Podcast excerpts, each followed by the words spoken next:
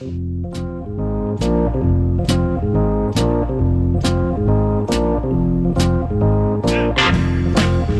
you were listening to the replay from Justice and Drew before the show came on this evening, we're going to pick up right where they left off in their discussion of Erin Murphy, the DFL endorsed candidate for governor in this state, and her response to the Thurman Belvins situation, or Blevins, my apologies. Keep getting that wrong for some reason.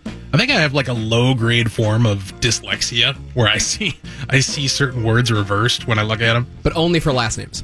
but only for last names for some reason, which is really strange. At any rate, I've been doing some kind of last minute show prep here on this, and you will not believe what I just tripped upon. I mean, it's Erin Murphy's statement on this situation with Blevins is as bad as Justice and Drew were talking about, but it's actually worse when you dig deeper.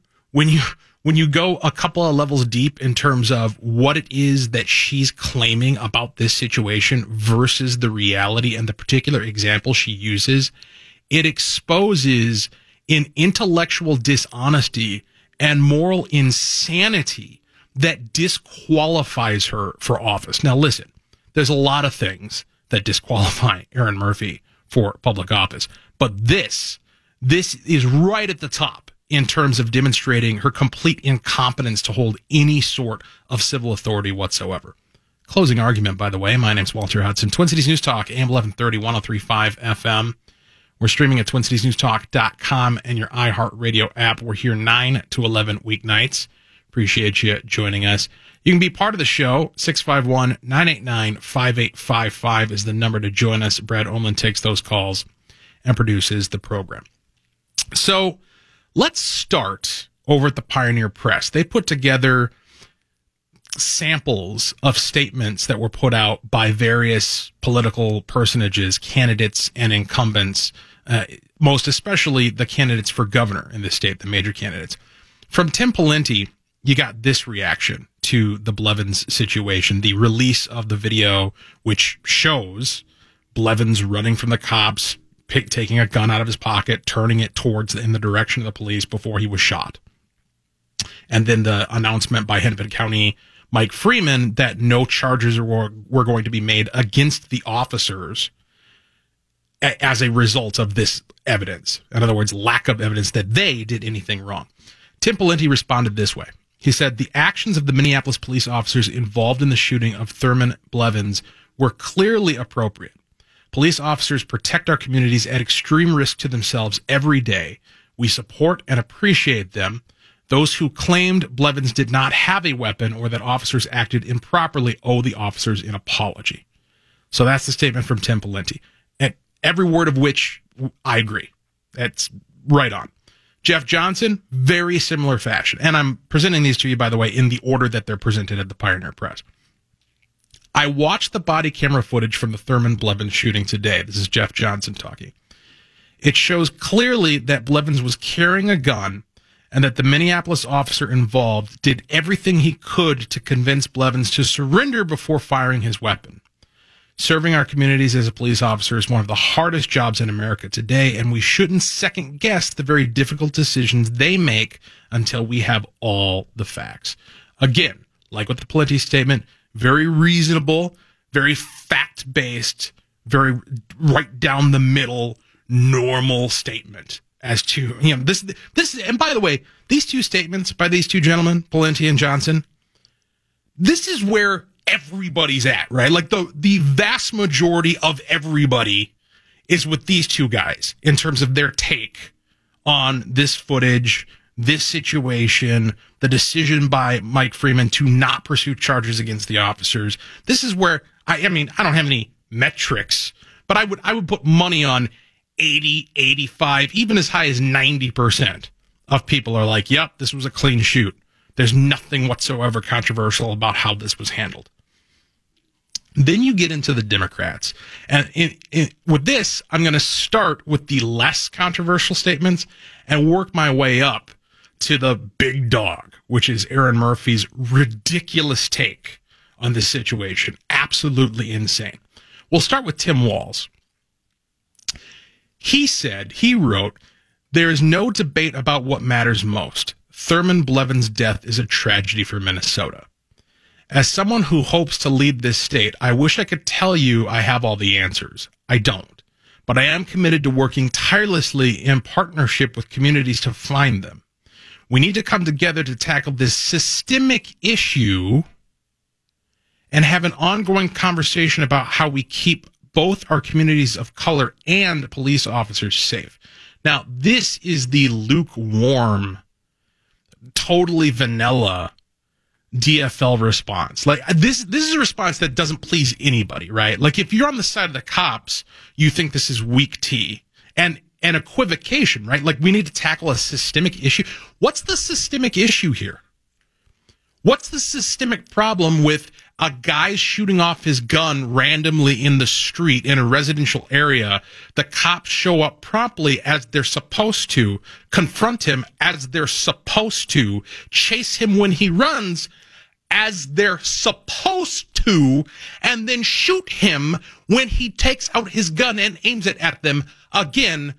It's a theme now as they're supposed to. What is the ambiguity here? What is the systemic problem to which Walz refers? Right now, again, just keep in mind, keep in mind, because blood pressure is getting a little raised here. This is the least offensive Democratic statement. That was the least offensive. You know, it I, gets worse. I'm not a Democrat, but I am considering voting in the DFL primary this year for governor, just so that I can vote for Tim Walz so that we can keep the other crazies out. It's a strategic decision. Jeff Johnson, Tim Pawlenty, I have no preference, but we can't allow the other Erin Murphy or uh, the other crazy Democrat candidates on the ballot. Some incumbent representatives who I who I believe I know for a fact Raymond Dehn and Bobby Joe Champion are from Minneapolis yeah, and Fue Lee as well is also from Minneapolis. So all three of these guys are from Minneapolis. They released a joint statement. And here's what they had to say. As the Bureau of Criminal Apprehension and other law enforcement continue their investigation, we encourage them to continue engaging with the Northside community and to use every tool available to bring justice. We need to know exactly what transpired to improve the safety of our community and to put an end to deaths by police action. What? Wait, what? First of all, we do know exactly what happened. It's on tape. It's clear, right? Like there's there's no ambiguity whatsoever. And this this goal that they articulate here put an end to deaths by police action. What? So you're precluding the possibility that lethal force will ever be required by police. What this is that's again, this is this is moral insanity. We'll get to the intellectual dishonesty later. It gets even worse, by the way. Now, I, am going to skip ahead because you know these their statement doesn't get any better from there. We need to get to this big boy because we're going to run out of time in the segment if we focus too long on the on the smaller fish. Erin Murphy's statement, my lord, she put this out on Facebook. All right, now here's the part that the Pioneer Press excerpt. As I watched the body camera footage of Thurman Belvin's death, I was struck not only by the end of his life and the hard questions it raises, but by the beginning of the video. From the first moment officers are on scene, they are loudly swearing and threatening a man who appears to be sitting on a curb with a woman and child. From the first moment, the police are shouting, scaring him, pushing him, and engaging in a way that led to an awful ending of his life. Now let's just pause there for a moment to to uh, to review. Okay, so um he was sitting on a curb with a woman and child. This is correct. He was, right? He had a gun in his pocket, visible on the video, which presumably Erin Murphy took the time to watch, right? I mean, she says she watched it, right? So he had a gun in his pocket. We know as presumably Erin Murphy knows, because I'm going to give her enough credit that as a candidate for governor, she's at least read the same news articles that I've read. That, that's the credit that I'm going to give her. It's the only credit she deserves. That she's done at least as much research as a talk radio host has into public policy. That she knows what I know. So she knows that the cops are responding to a call of a man fitting, Blevins' description with a gun, drinking, shooting it off into the air and into the ground. Right. So that's the context. So when the cops show up and they see a guy fitting the description sitting on a curb next to a woman and a child, what did, did was there some sort of like Jekyll and Hyde personality switch? Did the Hulk reduce down to Bruce Banner? Are we no longer concerned that there might be some violence here? What about the thought process? And a caller brought this up last night. What about the possibility that that woman and child were actually in some kind of danger? How were they to possibly know that that wasn't the case? And indeed, once they get out and they start shouting orders, which is what police do when they encounter a suspect on circumstances such as this, saying, put your hands up, which was by no means unreasonable, drop your weapon, which is exactly what they're supposed to say. Now, all right. Okay. So they swore a little bit, right? They dropped some F bombs. Oh, no, systemic racism. They said the F word. Systemic racism. Give me a break. And that, we haven't even gotten to the part that's truly outrageous from Erin Murphy's statement. In fact, we got to skip to it because again, we're gonna we're gonna run out of time here. So her full statement, she gets down to the bottom, and she talks about she compares this. She compares what happened to Thurman Blevins to another situation which took place a, a week or so ago in South St. Paul. This is what she had to say. Just a few days ago in South St. Paul, a mentally ill man was reported to be threatening people at a group home. Officers arrived and engaged with the man. He too had a gun. He actually fired it and shot the officers, injuring two of them. They subdued him not with a hail of bullets, but with other tools their words, their determination to find a better solution. Those officers, Todd Waters, Derek Cruz, Dennis Broom, and Julie Bishop, are heroes who found humanity in what must have been the worst and scariest situation in their lives. So the the narrative that you're supposed to infer from this comparison is that the guy in South St. Paul who got arrested was not shot and killed because he's white. I, I presume he's white, right? Like that ha- that has I that has to be part of the narrative here that it's the racial component was the definitive component in whether or not the suspect ended up dead. That's the implication. And it's not even implied. It's like this this is what she's saying. Erin Murphy, DFL endorsed candidate for governor. So, you know, I decided maybe I'll Google this, right? Like maybe I'll go find out. I'll go read the news article that actually tells us what happened in this South St. Paul shooting from a couple of days back. Oh boy, oh boy. From the local ABC affiliate. A mental health caseworker was supposed to meet with the, the gentleman in question here. I believe uh, the man's name, Dustin Allen Bilderback, was accused of shooting two officers. Mental health caseworker at this care facility was supposed to meet with him Thursday morning, but Bilderback was late for the appointment. So staff there conducted a health and safety check of his unit. In doing so, they reportedly noticed items missing that were of importance to him. The complaint states staff reported him as a missing person around 12:30 p.m. Thursday, as he returned to the facility shortly thereafter. The complaint said Bilderback allegedly met with a caseworker in the group home office, voicing concern about returning to the hospital or police coming to get him. He reportedly said he wanted a cigarette, and both he and the caseworker exited the building. Once outside, they reportedly encountered three South St. Paul police officers who had just arrived on the scene. According to the complaint, the officers began conferring with the caseworker on whether Bilderback should be placed on a 72 hour mental hold. While that discussion was in progress, Bilderback allegedly walked to the back of the group home where his car was parked. Now he had a shotgun in the car. Upon reaching the car, the complainant alleged, or the complaint alleges he pulled a shotgun from the back seat.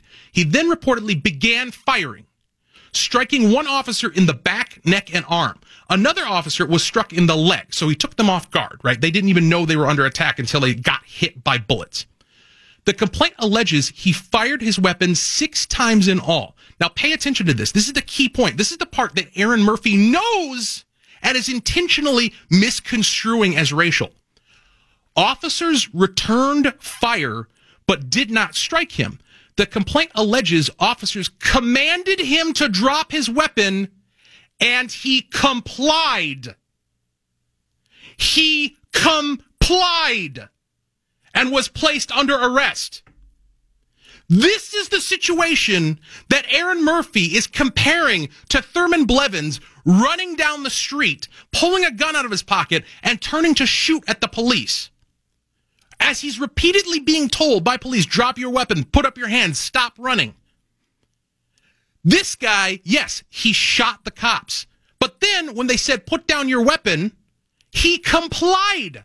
That's the difference. It's not that he was white and Blevins was black, black. It's that he complied and Blevins did not. It was behavior. It was conduct. And Erin Murphy knows this. Erin Murphy's not stupid. I'm going to give her the, the benefit of the doubt that she's not a complete imbecilic moron, that you don't become a state representative without having a basic level of intellectual capacity, which leaves one possibility. She's a filthy liar. She's a filthy liar who is intentionally and immorally misconstruing the facts of this situation in order to craft a divisive and vile race-based narrative to demean police officers, to impugn us all as a society as being systemically racist, and to fuel a fire that has nothing but destructive impact upon this state and this community. To hell with her and her campaign. 651 989 5855. Closing argument. My name's Walter Hudson, Twin Cities News Talk, AM 1130, 1035 FM, TwinCitiesNewsTalk.com.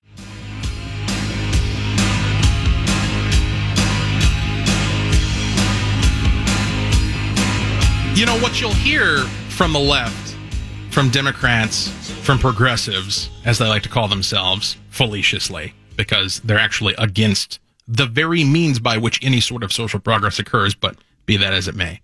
What you'll hear from them as they wring their hands and tilt their head and adjust their glasses is we, we just want a peaceful world. We want peace. We want tolerance. We want nonviolence. We want it, we want everybody to just get along. It's such a damn filthy lie. It's such a damn filthy lie. They don't want that at all. You know how I know? Because in opportunities like this, in situations like this, where you have the the dash cam video or the body cam video come out regarding the Thurman Blevin shooting, and you have a, a County Attorney Mike Freeman announce that he's not going to press charges against these police officers who very clearly acted properly. Like they, you can't tell me that anywhere along the line, aside from probably I don't know, is there there might be a rule somewhere about using the f bomb, right? That okay, got got him. I guess you got him there. They did swear, but other than that, there's nothing you can point to in terms of their actual conduct that ha- is is beyond any sort of scrutiny, right? Like it's all good. And to take a situation like that and then to try to appeal to this slim minority within a minority, the slim minority of nobody who thinks that this is some kind of evidence of a systemic problem within our society that needs to be addressed and inflame that little ember of nonsense until it turns into a blazing inferno that's going to create divisiveness within the community, within the state. That there's one reason to do that, and it's politics. That's it. It's not to affect unity. It's not to affect tolerance. It's not to bring us to a better place in our society. It's to make things purposely worse.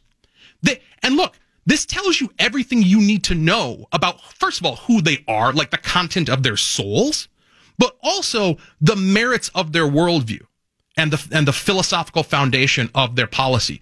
The fact that they require conflict in order to advance their agenda,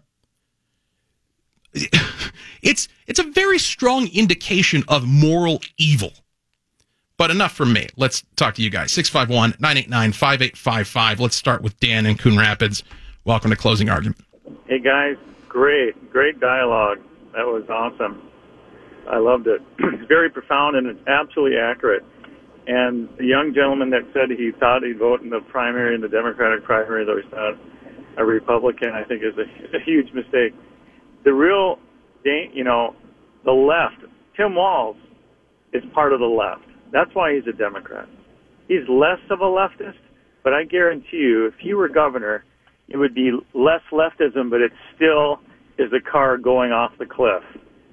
And really, the only true conservative, the only guy that can turn this state around, honestly, if you do the research and study his record, studies what he believes, and how bad Tim Pawlenty was, and all the growth, he he, it's Jeff Johnson. Jeff Johnson's the only guy that we have some modicum of survivability, and uh, you know, I the Democrats, Tim Walz is going to take us right over the cliff or down the toilet, just not as fast. And but, perhaps uh, not, perhaps not with as much uh, showmanship, I suppose. Well, I pre- you know, these. I mean, what Dayton has done, and and how much. I mean, the leftist uh, uh, ideas and the leftist policies are absolutely destructive to society. And you see, you know, I'm praying that Erin Murphy is the candidate. She would be destroyed.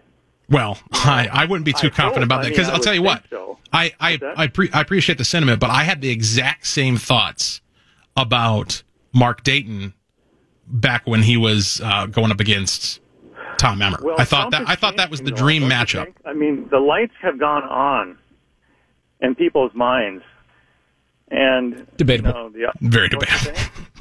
well, hopefully, hopefully, I appreciate the call, Dan. Appreciate your thoughts. Let's talk to Colin in Minneapolis. Welcome to the program. Hey, thanks. Uh, I got to say, I appreciate or I agree with your stance.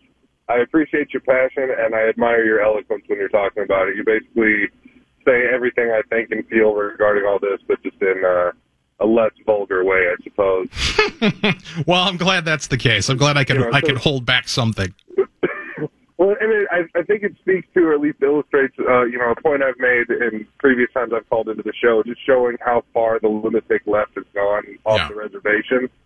I mean, she is either one willfully omitting facts or just outright intentionally deceiving people. They they are not interested in a, a fact based dialogue whatsoever. Mm. And when you say like, or I, I think I heard you say something about you want to, you know, maybe give them some credit that that not they're not all like this. I actually saw uh, was a discussion with some friends, and this woman actually said that she hadn't watched the video yet because she wasn't in the right headspace for it, but she's still opining about how wrong it is and right. how he should still be alive right? And how you know, oh, oh, uh, we should be rallying every day, but it's only when someone gets shot that white people care. And I want to just point out that she is a lily white suburbanite. Yeah, so it's like God, you just you. I, I need suntan lotion for how bright that virtue is signaling. Like it's it's it's painful. I appreciate the call, Collins. It is painful. Oh man, it, it really does. It boggles the mind. It's exhausting. Like I'm exhausted. I might have overdone it a little bit in the first couple segments here. Nah. I don't know if I have any steam left. I'll tell you what. We'll come back with with a couple other stories that are somewhat related. They they continue along this theme of uh, racial strife, both locally and across the globe. And uh, we'll see if I'm able to conjure up uh, any energy going forward. You can certainly contribute some 651 989 5855. Closing argument. My name is Walter Hudson, Twin Cities News Talk, AM 1130, 1035 FM, TwinCitiesNewsTalk.com.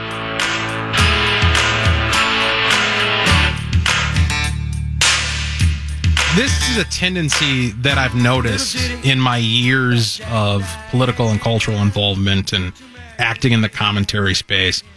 There's this concerted effort on the left to try to conflate conduct with identity and to confuse the two. So, you know, when you talk about things like, I don't know, well, let's just stay on topic here with the Blevins shooting. And you talk about Erin Murphy, the DFL endorsed candidate for governor, and her statement on Facebook in response to the the release of the body cam footage and the announcement from Hennepin County attorney Mike Freeman that he's not going to pursue charges against these officers. When she compares the Blevins shooting to an incident which took place a few days ago in South St. Paul, where cops showed up to an adult care facility and they encountered a man who pulled out a shotgun and started shooting at them. When she compares those two situations, she looks at the one guy who presumably, I didn't see this in the article, but I presume, you know, for the sake of her point, that the guy in South St. Paul was white. And Blevins, of course, is black. So that's an identity distinction, right? She presumes that the reason for the difference in the outcomes where one man was shot dead and the other was arrested and taken away in handcuffs, that the decisive factor was their identity. That when the cops show up and they see a black man, it's, oh, it's, yeah, we're on now. It's time to start shooting now. It's a black suspect. Let's get him. Like that's her portrayal of what's taken place with Blevins. And then in South St. Paul, they show up and they're like, oh, he, you know, this guy's actively shooting at us with a shotgun, but he is white. So we should probably take it easy on him. That's literally what she's putting out there as what's taking place in our society, in our state. That identity is the decisive factor in whether and how suspects are dealt with by the police. But then you take a look at the actual facts of each situation, and very clearly the difference between the two was conduct. In the one case, Blevins, he got a shot off, and then he was shot dead. In the other case, the suspect also got shots off, actually injured the officers, and they shot fired back at him, returned fire, missed him. And then when they commanded him to drop his weapon, he complied. That's the difference. He complied, Blevins did not. So he got to walk away in handcuffs, and Blevins got to be carried away in a stretcher. That's the difference. It's conduct, not identity, that determined these outcomes. But the left doesn't want to talk about that. They don't want to have this. They don't want to look at conduct. They don't want to look at behavior. They don't want to look at action because that doesn't serve their identity agenda, which to them is of supreme importance. And there's something philosophically negligent and profoundly immoral about that. Closing argument. My name's Walter Hudson, Twin Cities News Talk, AM 1130, 1035 FM. Catch us streaming at twincitiesnewstalk.com and your iHeartRadio app. We're here 9 to 11 weeknights. 651 989 5855 is the number to join us. Brad Ullman takes those calls and produces the show. Let's talk to Barry in St. Paul. Thanks for holding. Well, I want to make a couple points first, but the guy in St. the people in South St. Paul, they missed. So the big difference is the cops missed in South St. Paul, and the guys in Minneapolis didn't miss. If right. they wouldn't have missed, right. it would right. have been the exact same situation. That's correct. Okay, so that's the big difference. And then after they they missed, he had an opportunity to Correct. comply. And Correct. then when you're saying that they're conflating actions with with identity, what they're doing is being racist. If they're talking about blacks versus whites, they're saying that all blacks act this way. They don't listen to police. They don't do that. Is that racist to start with? And then is- isn't isn't the whole idea of the Democratic Party isn't their idea of how to solve this problem bringing in more government force? And with bringing more government force, doesn't that bring more police officers and more interaction? With more interaction, doesn't that cause the opportunity for more? Yeah. Yeah, you're hitting upon one of the things we talked about last night, which is the the bizarre lack of synergy between the leftist response to this shooting and their generic narrative on gun control. Because, you know, by what function, by what mechanism are you going to control the guns? Well, this is what it looks like, right? Like you want to know what it looks like to have a a firearm that you're not allowed to have under the law and then have the government enforce its restrictions upon you. This is what it looks like. The cops show up, and if you fail to comply, you end up shot. That's how it works. So, you know, there's a, there's a real lack of, of consistency, which shouldn't surprise us, of course, when we're talking about the left. But it's, it's extraordinarily revealing. And it's, it's very troublesome. It's troublesome that, because here's the thing, and this is a point that they made on Justice and Drew today. I believe it was Drew who was making this point. And it's it's a correct point. It's an insightful point, but it's also very disturbing. What he was saying is that look, you know, Erin Murphy and Tim Walz and all these guys on the left, they're saying this, they're posturing in this way because it's what they have to do in order to compete in the DFL primary. They're responding to the market incentive presented by the Democratic primary electorate in this state which is that this is the way you're supposed to respond to these types of situations. Which means there is a politically significant portion of one of the major, two major political parties in this state that buys into this fallacious and profoundly racist and immoral reasoning. That is a huge problem. That is that's a that is a bigger problem. That there's your systemic problem, right? You want to talk about a systemic problem? You want to find something systemically wrong in this whole thing? There's your systemic problem. You have a political party that's racist. You have a political party that's that's systemically irrational, systemically immoral.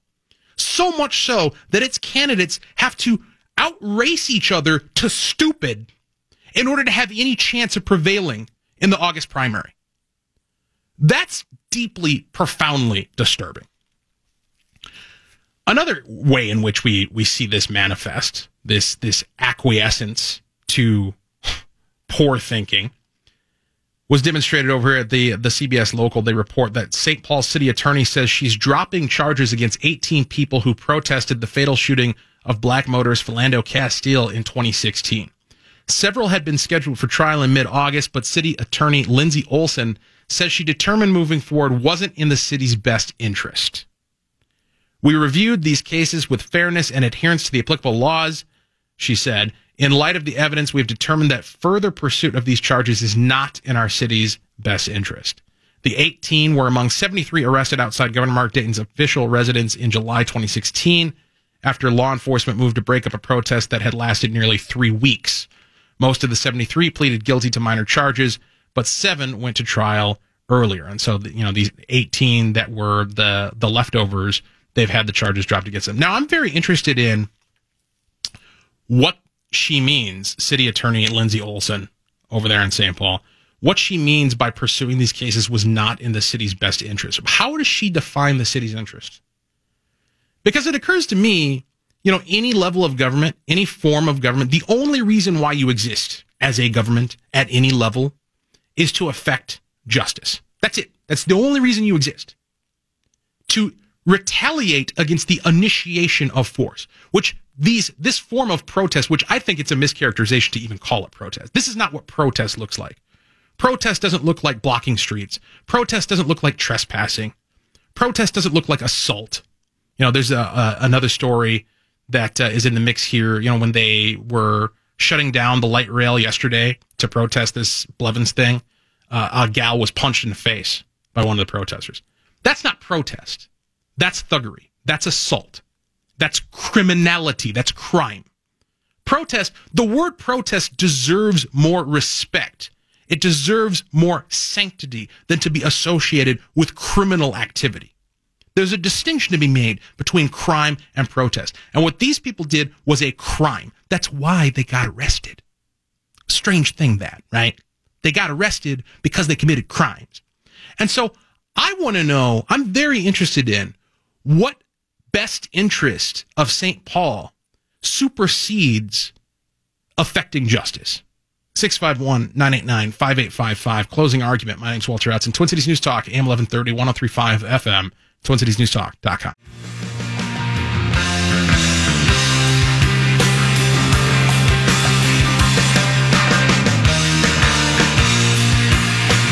So there's a story that portends the future. You know, we can often look to the state of things overseas in other countries where the left has their hooked deeper into society and deeper into the state to get a sense of the direction that the American left will ultimately take us if we fail to resist them. You know, it's fun.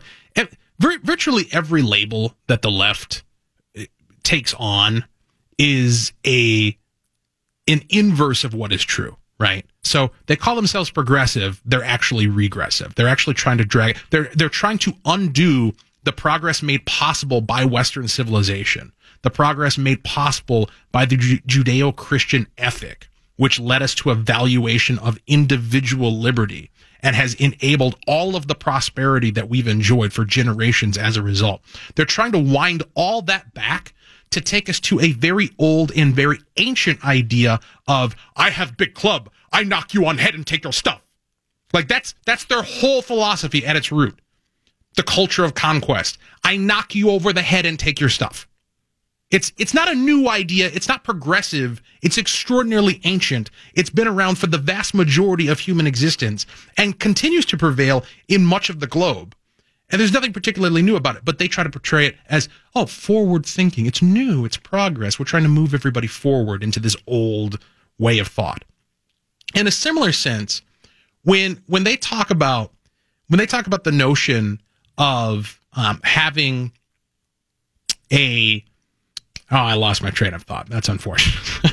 I'll, we'll come back around to it when we get to this story here out of South Africa. But first, let's take a call from Anthony in St. Paul. Welcome to the program. Hey, thanks for taking my call. Yeah. I just want to say, Walter, honestly, that was beautiful. Your little monologue there about how uh, the Democrats are racing to say the stupidest thing first. Yeah. Beautiful, and it's absolutely 100% correct. And, and it kind of sounds it sounds like you're really not afraid to just call it for what it is too, and I appreciate that. But it, it it's absolutely amusing to the point of sadness almost. Um, there, these people make such little sense. Uh, abolish ICE. Uh, let's let's let's protest for months on end for uh, the, the what you call the Dakota Access Pipeline, and then as soon as we leave, we leave like three cars and some seven thousand tons or seven tons of trash. They're hypocrites. Right. They think that their that their poop doesn't stink, Yeah. And they make hardly any sense. Right. And I am just super excited to see these people actually get their ideas challenged on a Hmm. debate stage. I cannot wait to see like Alexandria Ocasio Cortez, this hero of the left right now, hmm uh, you know, actually debate a conservative and see how bad it was. Do you remember when Bernie debated Ted Cruz about health care? Yeah. And Ted Yeah. Cruz was pretty much just like, it's okay, old man. We'll we'll actually tell you what's going on. It's okay if you think this, but you're Right. totally wrong. Yeah. It was great. Anyways, I want to leave you with that. Left is stupid. You're right. It was beautiful. Thank you. I, I appreciate the sentiment. You know, the problem is, is that you're you're dealing with a a worldview, you know, much like we discussed earlier, whereby they conflate conduct with identity and they displace the more they invert the moral value of those two things. So conduct is not important at all and identity is of overriding importance, right? And so it doesn't matter ultimately when we talk about them racing to stupid. what they're what they're trying to do is they're trying to earn as many you know virtue points as they can through signaling how woke they are. And I've you know I've said this before and it remains true. I don't know what they're going to cash in all these progressive virtue points on. I don't know if there's like some sort of like like a proverbial Chuck E. Cheese ticket booth that you're able to take your progressive virtue points to in order to to get a a, a plastic snake or a, a, a monopoly board or something. But or maybe they're going to get into the champagne room in in progressive heaven or, or something along those lines. I don't know what it is, but in terms of social currency, we see that it doesn't matter what your conduct is. It doesn't matter what you. I mean, look at the, what they did to James Gunn, right? The director of the Guardians of the Galaxy films. He's now been fired by Disney. You know, he wrote the Guardians of the Galaxy 3 is not going to be able to direct it. He wrote and directed the first and second films, both of which were outstanding successes and brought in $1.5 billion for the company. But none of that matters because he failed the virtue test. And the, and the identity, the virtue, the signaling is of supreme importance above and beyond the conduct. The conduct doesn't even matter. That's what we're dealing with. And in a space like that, there's there's really there's no hope. You know, when you when we long for seeing Ocasio Cortez and a hypothetical conservative opponent, which you know I, I doubt we'll see such a debate because she has no reason to debate anybody. But when we fantasize about how entertaining such a debate would be, what we have to keep in mind is nobody who saw Bernie Sanders' horrible performance against Ted Cruz debating health care that supported Bernie Sanders actually changed their mind coming out of that debate. It's because we're dealing with dumb political ideas and even dumber people. Right. And they they, they have the we're the ones who care about things like debate. We're the ones who care about things like arguments and facts and reason and evidence. They do not. And again, when I talk about how, you know, whatever the left claims, the opposite is true. That's my rule of thumb. They claim to be the party of science. They claim to be the ones who are all into to evidence and the facts and journalism and you know having a standard by which we judge what's right and wrong and we need to set up these these mechanisms and these institutions in order to combat fake news and to police Facebook and Twitter and make sure that nothing fake is put out there and that everything is honest and above board. They say that, but the fact of the matter is the opposite is true. Literally the opposite is true. What they want is to suppress the mechanism by which truth is discovered, which is the free interchange of ideas. You know, it's the in in a similar sense that they they claim to be interested in prosperity, but they're against the mechanism by which prosperity occurs, which is capitalism, the the context of liberty, the ability of people to act rationally in pursuit of their own rationally conceived values toward a productive end. That's how things get made that are of value to actual people. And then they're traded on their merits on an agreed upon price. That's how that whole thing works. That's how progress works. And they're against that right? So they they claim in, in, a similar sense they claim to be for truth, but they're against the process by which we discern truth, which is very similar to the economic process. We discern truth by considering different sources of information and bouncing them off of each other and analyzing them and coming to to value judgments regarding which pieces are true and which are false and putting together a mosaic of understanding in order and and then testing that testing that hypothesis through, through a quasi scientific process in order to determine what is true and what is false. And again, the only context in which that takes place is liberty. You have to be free to do that. You have to be free to engage with other people who are also trying to do that. And you and your judgment ultimately has to be left to you to come to whatever conclusion you deem possible. They hate all of that because because they don't get to dictate the outcome. And that's ultimately what they're about. They're not about, you know, all the things they say they're for, they're not about prosperity, they're about control. They're not about the truth, they're about control. They're not about peace, they're about control. They're not about tolerance, they're about control. Closing argument. My name is Walter Hudson, TwinCitiesNewsTalk.com.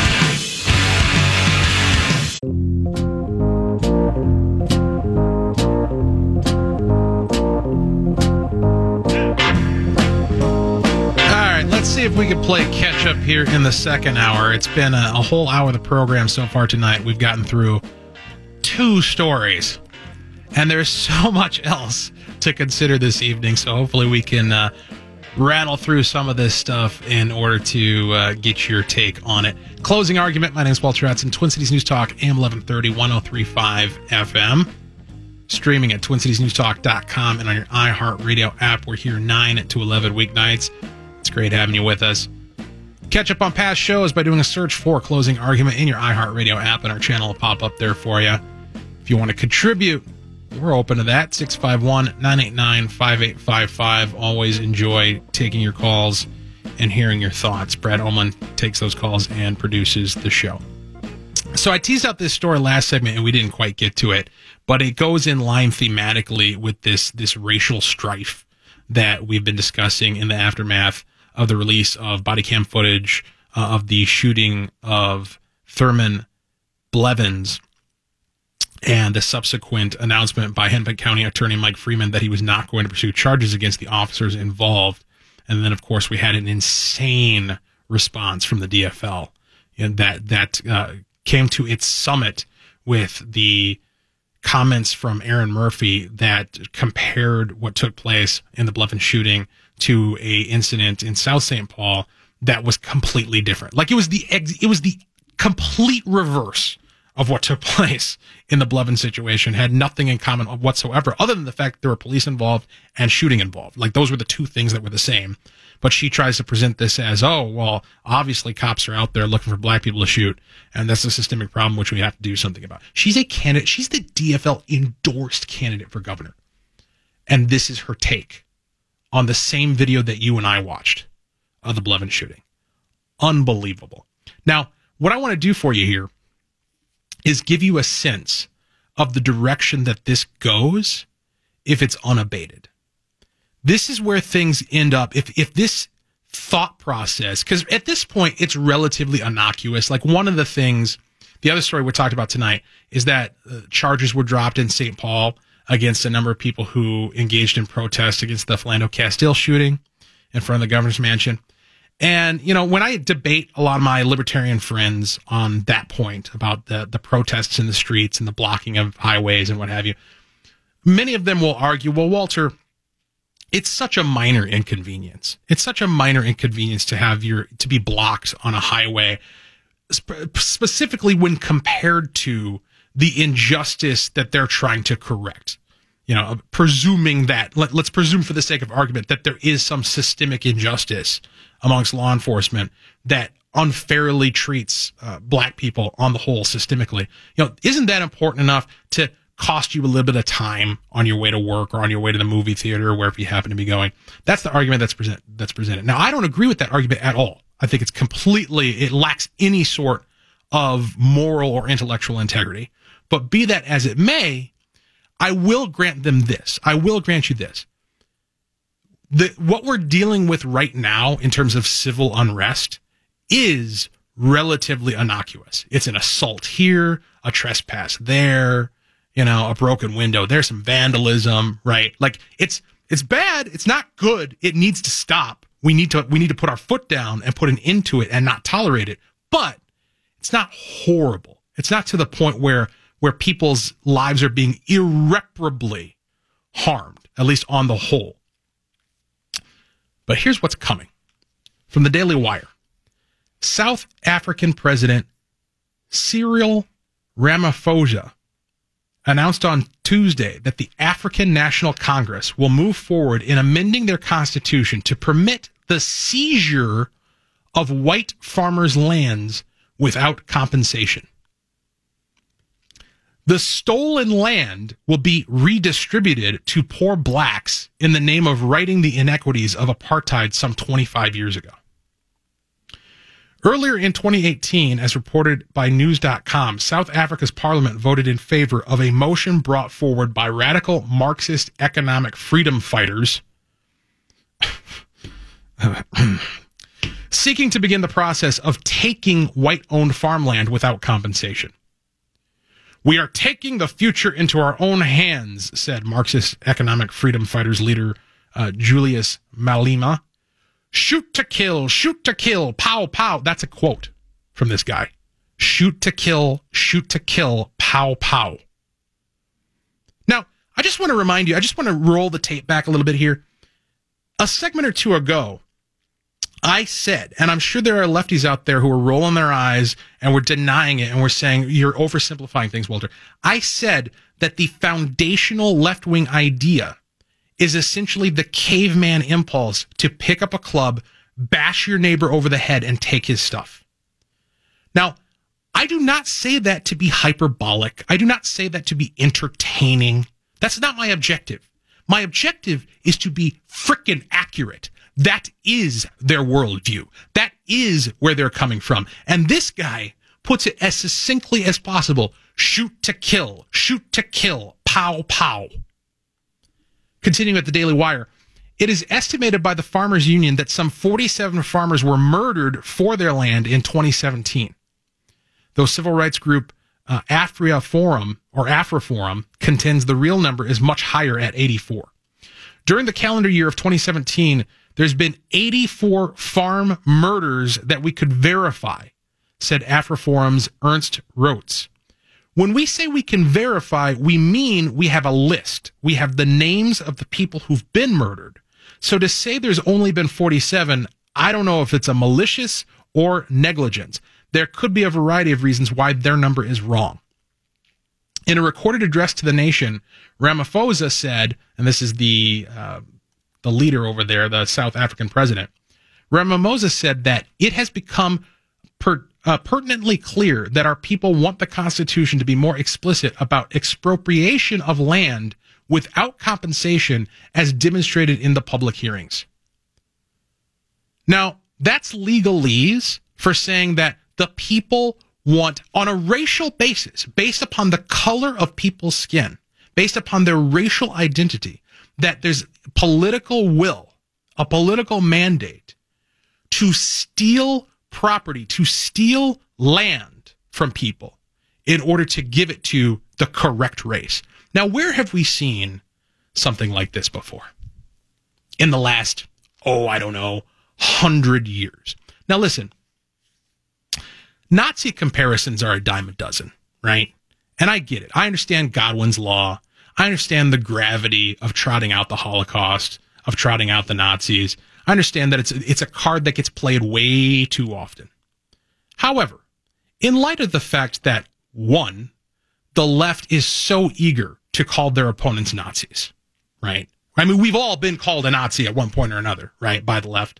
In light of the fact that they're so eager to call their opposition Nazis, and two, in light of the fact that this is literally what the Nazis did, I think the comparison's apt here. I think it makes sense. I don't feel out of line or somehow inappropriate saying this reminds me just a little bit of Nazis. I mean, let's look, let's check off some of the boxes. Based upon racial identity, based upon a completely irrelevant demographic category, you have fewer rights than another preferred racial category. In fact, we're going to take your stuff based upon the color of your skin and we're going to give it to other people who look different. Yeah, that's right out of the that's right out of the Hitler playbook, folks. I mean, it, doesn't get any clearer than this. And you know, it's it's done. Here's this is the part, you know, when I say this is a a gaze into the crystal ball of where things are going in the future. Look, it's I, again, I'm not trying to be hyperbolic. I'm not just trying to entertain you with this. Th- this is the natural progression of where the left goes if they're not opposed. You think they'll stop? Look, look at what they're talking about right now. Look at what Alexandria Ocasio Cortez is proposing as a candidate for Congress within the United States today in the year 2018. Medicare for all, right? Which is single payer, nationalized healthcare, socialism that is going to cost, by the left's own estimates, $32.6 trillion over the next 10 years if implemented. And you know that's probably a conservative estimate of what the actual cost would be, right? And the costs are only going to go up from there. It's completely implausible. She's seriously advocating for, and and she's not alone, right? Like we know she's on the fringe. We know she's on the far left side of the left spectrum in the Democratic Party, but she's not she's not that far off from where people are at. It's it's become being for single payer has become a litmus test within the Democratic Party. So she's for that. She's for universal basic income, which what is a universal basic income? We're going to take people's money. We're going to uh, do we're going to take their property without compensation. Hmm, that sounds vaguely South African, doesn't it? We're going to take their property without their permission, without compensation, and we're going to redistribute it to who we think it ought to belong to. Universal basic income. So again, this is not, when I say that what's happening in South Africa with the confiscation of farms from white property owners to be redistributed to poor blacks, this is only a matter of degree different from what we're seeing in the United States today. And this is the direction it will go if we allow it, if we don't stop it in its tracks right now. And folks, we have got to get a hold of this thing. We've got to. This the fact that the culture has become this insane in this short a period of time. The things that are being tossed around today, the ideas that are being taken seriously within the public discourse today would have been laughed off the stage two years ago. Certainly four, certainly six. You never would have seen a serious candidate for any office talking about the things that the Democrats are talking about today. You never would see. We, we yesterday we considered an article by a feminist who wrote in The Economist, and she was uh, Sarah Ditum was her name, and she was complaining that as a feminist activist, she's being crowded out by the advent of trans rights activists who are seeking to redefine the word woman. And as it turns out, your move towards feminism, it doesn't do you a whole lot of good if there is no actual standard by which to define what a woman is. Kind of weird, right? She's like, whoa, whoa, whoa, whoa, whoa, wait a minute, wait a minute. We can't do away with the word women because that I that's the whole basis upon which this feminism thing is built. So hold on, trans folks. But you know, she she can't hold back that dam, and things are things are getting crazy in an exponential fashion to to a point which we're going there is going to be a a turning point. There is going to be one. And I don't know what it looks like. I'm not that prescient. I'm actually really bad at predicting the future. But I can tell you this much. There will be a point of no return where we're either going to turn back to what our founders envisioned, which again is actually true progressivism. The, the true progress enabled by liberty, the true progress enabled by freedom, by the maintenance of individual rights. We're either going to return to that or we're going to quote move forward unquote into the darkness that has dominated humanity for most of its history 651-989-5855 closing argument my name is walter hudson twin cities news talk am 1130 1035 fm twincitiesnewstalk.com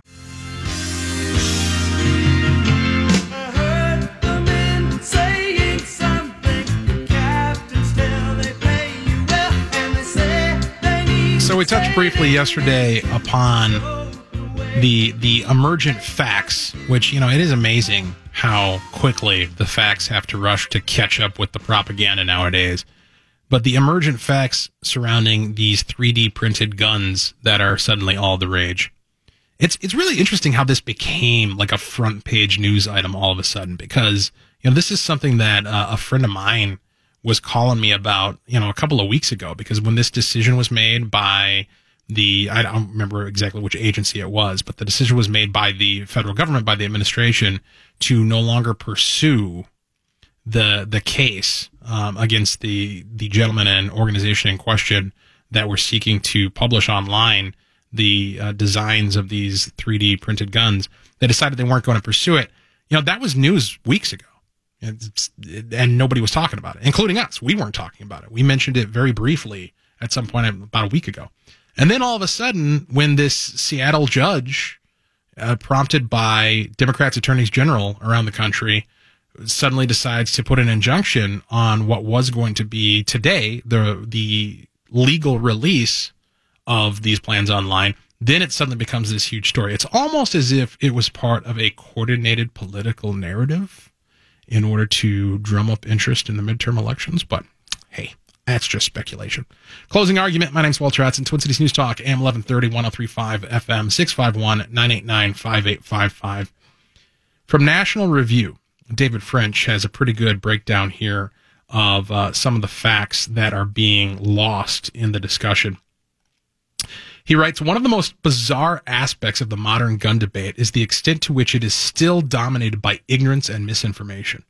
One of the most important controversies in American public life rages on, yet media gatekeepers and all too many politicians simply don't know the most basic facts. They don't understand the most basic constitutional issues. Even worse, many of them don't seem to care.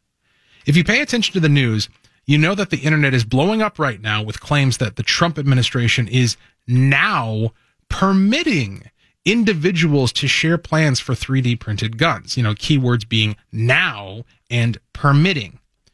And that this move will now allow Americans to make guns at home, including plastic guns of the sort that can be used to penetrate airport and school security.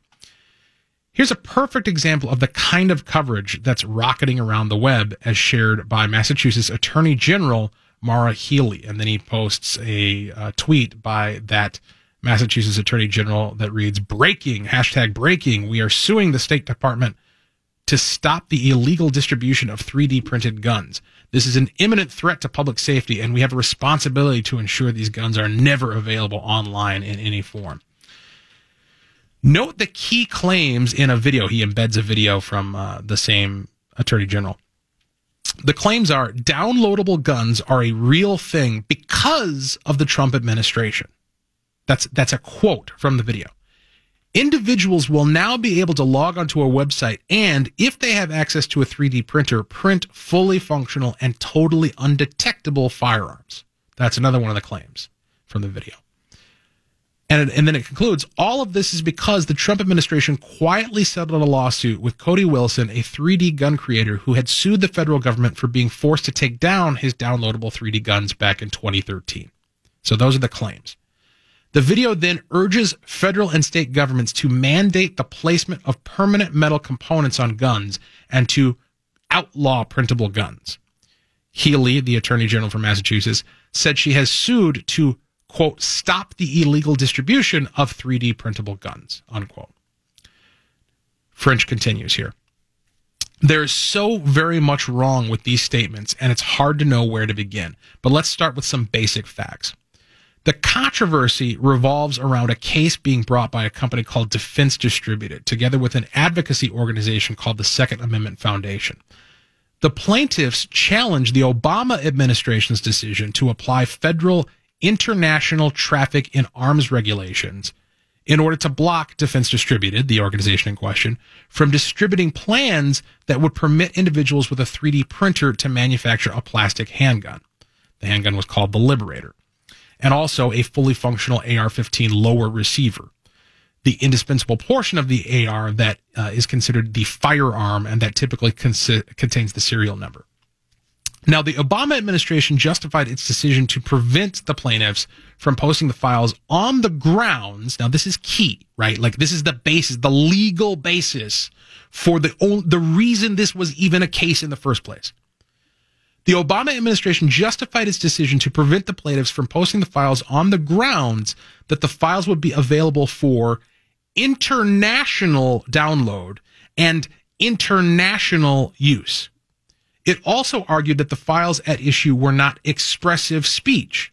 As the Fifth Circuit explained, printing a fully functional plastic lower receiver or defense distributed's single shot plastic pistol is legal for United States citizens and will remain legal for United States citizens regardless of the outcome of this case. That's a direct quote from the case when it was originally brought under the Obama administration. Again, because this is key. The Fifth Circuit explained printing a fully functional plastic lower receiver or the single shot plastic pistol is currently legal in the United States, was legal under the Obama administration, and will remain legal, would have remained legal regardless of the outcome of this case in question.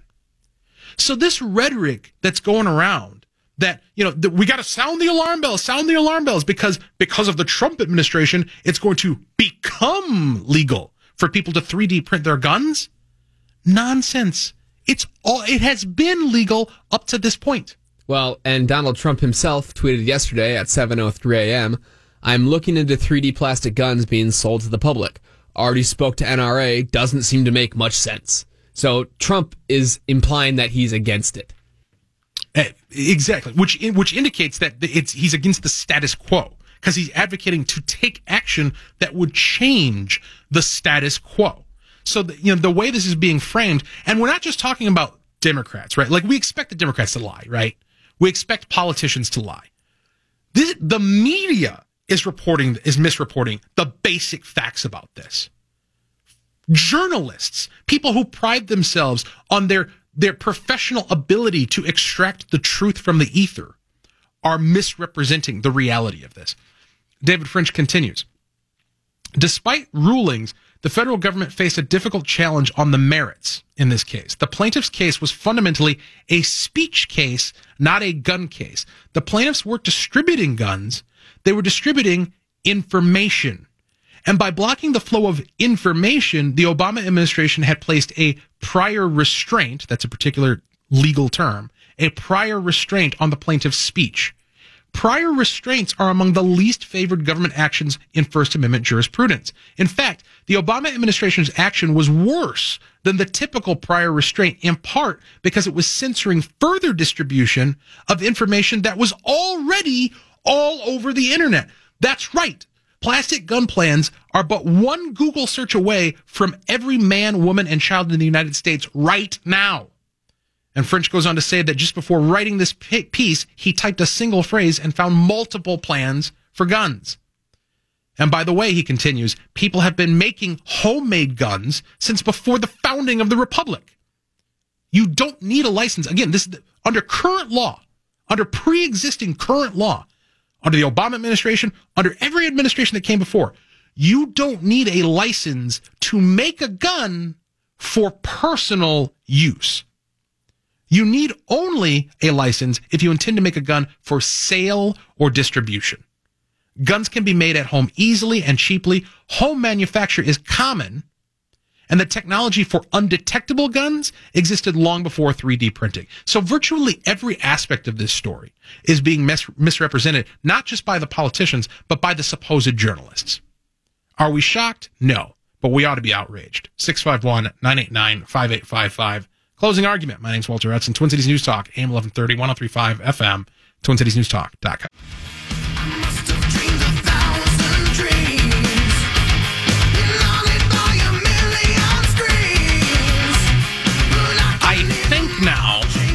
that I might be one click away after all the rigmarole that I've had to go through in order to get this dumb little Facebook ad out there for the show. After all the, the hoops I've had to jump through, I may have during the break t- gotten myself to the brink where I'm only one click away from finally getting the thing published. We'll see. You know, maybe you'll see it in your feed tomorrow. It'll help if you go over to Closing Argument with Walter Hudson on uh, the Facebook page there. Just do a search for Closing Argument with Walter Hudson and like the page and set your notifications to uh, let you know when we post something. And hey, maybe you'll say this, see this thing tomorrow. And by all means, sure, that would be fantastic. We appreciate that. You know, we're, uh, we're low rent here on the program when it comes to, to trying to promote ourselves. It's 9 to 11. Appreciate you joining us. 651 989 5855. All right, where did we leave off here? I lost my track of where I was with the news because I'm trying to figure out this Facebook situation. So uh, I tripped upon, I actually found it on Twitter. Hashtag TCNT was put out by the Twin Cities News Talk uh, Twitter handle. There's a story at twincitiesnewstalk.com um, about uh, Alexandria Ocasio Cortez, who was interviewed by Trevor Noah on The Daily Show, and he asked her how she's going to pay for her agenda. Which, listen, you got to give the guy credit for even asking the question, right? Because I mean, it's certainly it's it's relevant, but it puts her in an awkward position because you and I both know there is no way for her to pay for her ridiculous agenda. This was her answer. She said, one of the things that we see is if people pay their fair share, if corporations and the ultra wealthy, for example, as Warren Buffett likes to say, if he pays as much as his secretary paid, 15% tax rate, if corporations paid, if we reversed the tax bill, presumably she's talking about the Republican Trump tax bill that was just passed, if we raised our corporate tax rate to 28%, if we do those two things and also close some of those loopholes, that's $2 trillion right there. That's $2 trillion in 10 years. Now, stop the presses. Because now let's let's accept for the sake of argument. I I haven't done the math on this. I don't know if she's correct. But for the sake of argument, let's assume she is. That if we do all this stuff, there's going to be 2 trillion extra dollars in revenue over the course of 10 years. For the past 2 days, we've been talking about how Bernie Sanders' Medicare for All plan, which is what Alexandria Ocasio Cortez supports, that his plan, just that part of her agenda, which is only one plank of what she wants to do, just that would cost 32, not two, 32.6 trillion dollars over the course of that same two years. So Alexandria, where are you going to come up with the extra $30.6 trillion? That's the logical follow up question to this. Now, Trevor Noah probably didn't do the math, probably didn't catch, you know, how ridiculous this answer is, but dear Lord. The, and again, it just indicates how insane, it, just off the, any sort of rational reservation these ideas are, and they're taken seriously. Look, it would be one thing if it was a couple of nut jobs, right? Like every all both political parties and even the the the third parties, everybody has crazy people in them, right? You know, you can't if you if you're just going to pick one random the craziest person out of a, a, a state convention of a political party and put them uh, on camera and say, well, this is what all Republicans are like, or this is what all Democrats are, are like. That would be fallacious, right? You can't draw generalizations about an entire group of people based upon the conduct and rhetoric and statements of one of them. But that's not what we're talking about here. Alexandria Ocasio Cortez is not an outlier. She's not she's not somebody who's who's saying things that nobody else within the Democratic Party believes. She is representative of an of a significant constituency and increasingly the mainstream of where the Democratic Party is. So the mainstream of a major political party in this country supports a one plank of a platform, one plank that requires 30.6 trillion more dollars than even their ridiculous tax ideas would be capable of generating. That's nuts. I, am running out of ways to say insane and nuts and stupid. And there's only there's only so many words. I'm gonna have to get a thesaurus just to look up those words and come up with more ways to say it because I keep having to go back to it so often when I'm talking about these people. All right, from the Daily Wire, the dean of journalism and mass communications at the University of Georgia was forced to apologize. Campus Reform reports because he tweeted out a congratulatory message to a friend who just so happens to be the state's Republican candidate for governor. Charles Davis was reportedly a high school classmate of Brian Kemp, who won Georgia's Republican primary last week, earning the right to represent the GOP in the state's gubernatorial elections this fall. Davis called Kemp, are you ready for this? Are you ready for the controversy?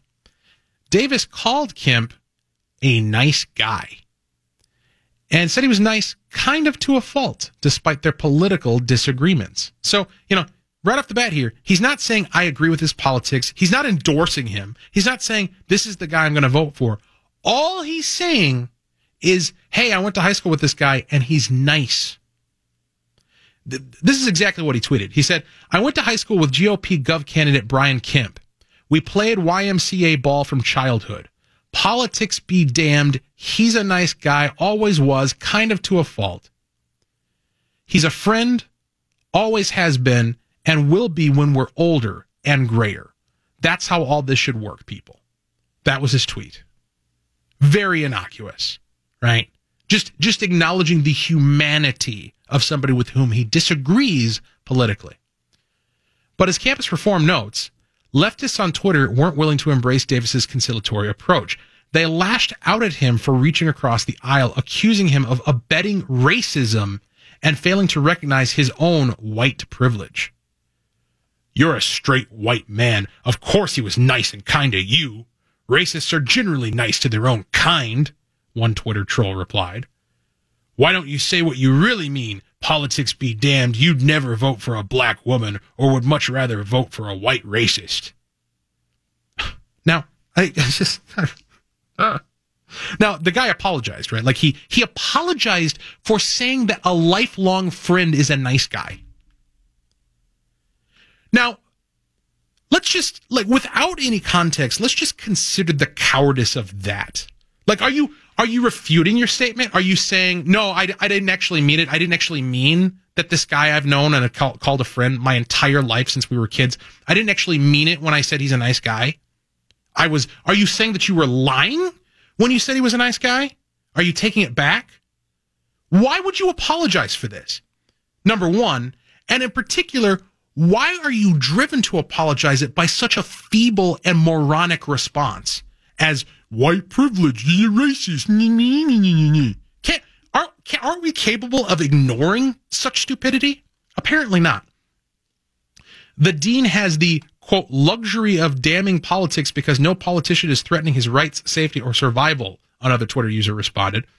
The good news is Davis didn't receive any blowback from his colleagues, but the social media pressure was enough to force him to rethink his statement and apologize. Now, look, check out the context of this apology. This is what he said. Now, now, but before I read his apology, I want to go back and read his original tweet because this is what he's apologizing for. He said, I went to high school with GOP Gov candidate Brian Kemp. We played YMCA ball from childhood. Politics be damned. He's a nice guy, always was, kind to a fault. He's a friend, always has been, and will be when we're older and grayer. That's how all this should work, people. That was his original tweet. He didn't even like congratulate him. Right. Here's his apology. Here's his apology. I'd like to apologize to anyone offended by my tweet shout out to Brian Kemp. It was ill timed and poorly written. I've read and learned so much from you all and will endeavor to be more thoughtful. What? Ill time? Like, when's a bad time to say somebody's a nice guy? What are you talking about? And poorly written? Like, what? I, I it's it's unbelievable. This is insane.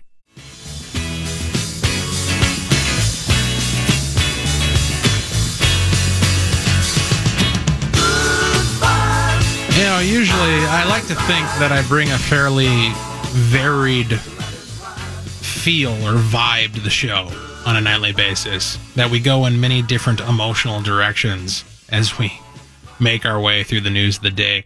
But today has, unfortunately, tonight has been dominated overwhelmingly by frustration and anger. And I don't like that. I don't enjoy being in that space. Now, you you can be forgiven for thinking that I do from listening to tonight's program. But you, sh- not. you shouldn't feel ashamed for being entertained by it. I appreciate that, Brad. Yes, you should you should not feel ashamed for being entertained by it. Uh, but you know, I, I really don't want to live in that space. I find it exhausting. I find it to be, you know, ultimately, uh, when you set aside the entertainment value, it is, th- there's a lot of wasted energy in getting that worked up over what's going on. At the same time, my lord, you need, there, there, it's the only, there there is rationality to it. You know, there's this, this failure to understand the connection between rationality and emotion um, emotions aren't bad. Being emotional isn't bad. Expressing your emotions isn't inherently bad. What matters is the source of your emotional reactions. You can you can have emotions that are irrational and illogical and rooted in a a lack of morality or an immorality, or you can have the opposite. You can have emo- you can have righteous indignation, and that's what I feel tonight righteous indignation in the face of so much absurdity. Whether we're talking about the reaction from the Democrats here in this state, worst of all, endorsed DFL candidate for Governor Erin Murphy to the Blevin shooting, or we're talking about Ocasio Cortez and her her answer to Trevor Noah on the Daily Show as to how she's going to pay for her agenda. And she says, well, we're going to raise taxes on everybody and raise $2 trillion over the next 10 years, even though the cost of only one of the things she wants to do which is Medicare for all, is $32.6 trillion over that same 10 year period. It's, it's difficult to encounter these things, to discuss them, and not devolve into frustration and anger. Let's talk to Chris in Lino Lakes. He's been holding for a while. Appreciate you doing so. What's on your mind tonight? Well, first of all, great show, Walter. Thanks. it's a, um, I, I, I think you uh, have every right to be kind of, you know, enthused about what you're talking about. Um, um, I believe you said it was Blevins that had uh, talked about how she would pay for uh, uh, Ocasio Cortez. I'm sorry. Ocasio Cortez. Oh, I'm sorry, Ocasio Cortez.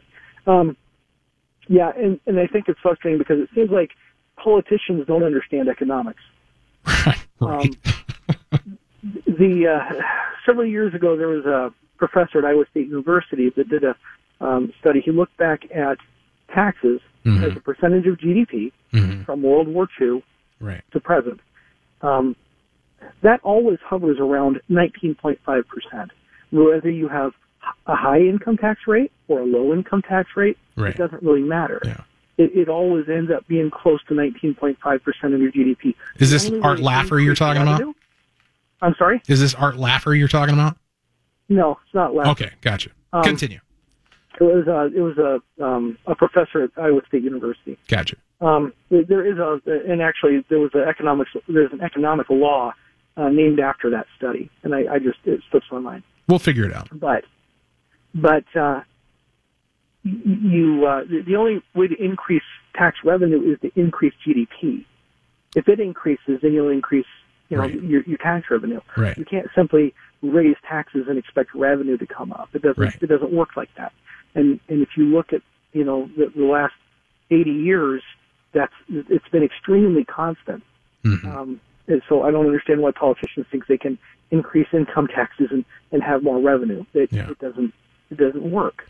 Yeah, well, and that's just it. Is what what Cortez is not taking into account is the effect that those increases in taxes will have. You know, she pretends as though you know you. She pretends as though you are going to work just as hard to produce just as much if you only get to keep six dollars out of ten as opposed to eight. And that's just not, that doesn't acknowledge human nature or any sort of economic reality. They live in this fantasy world. I appreciate you joining the program. Yeah, Yeah, get, squeeze in another guy. people find a way to not pay taxes if you increase taxes. That's Right. just the way it is. Appreciate the thoughts, Chris. Appreciate you calling in the program and, and holding on for us. So much we didn't get to tonight. We'll probably, you know, I keep, I keep thinking every time we get to this point at the end of the program and there's a lot left unsaid and a lot of news left uncovered. I always think to myself, well, we'll talk about that tomorrow. We'll talk about that tomorrow. And, you know, we end up getting flooded with, with new stuff. Hey, it's a good problem to have when you're on talk radio, I guess. But uh, be sure to stick with us tomorrow, 9 to 11 weeknights. Twin Cities News Talk, AM 1130, 1035 FM. Closing Argument, the name of the program. My name's Walter Hudson. Glenn Beck is next, TwinCitiesNewsTalk.com.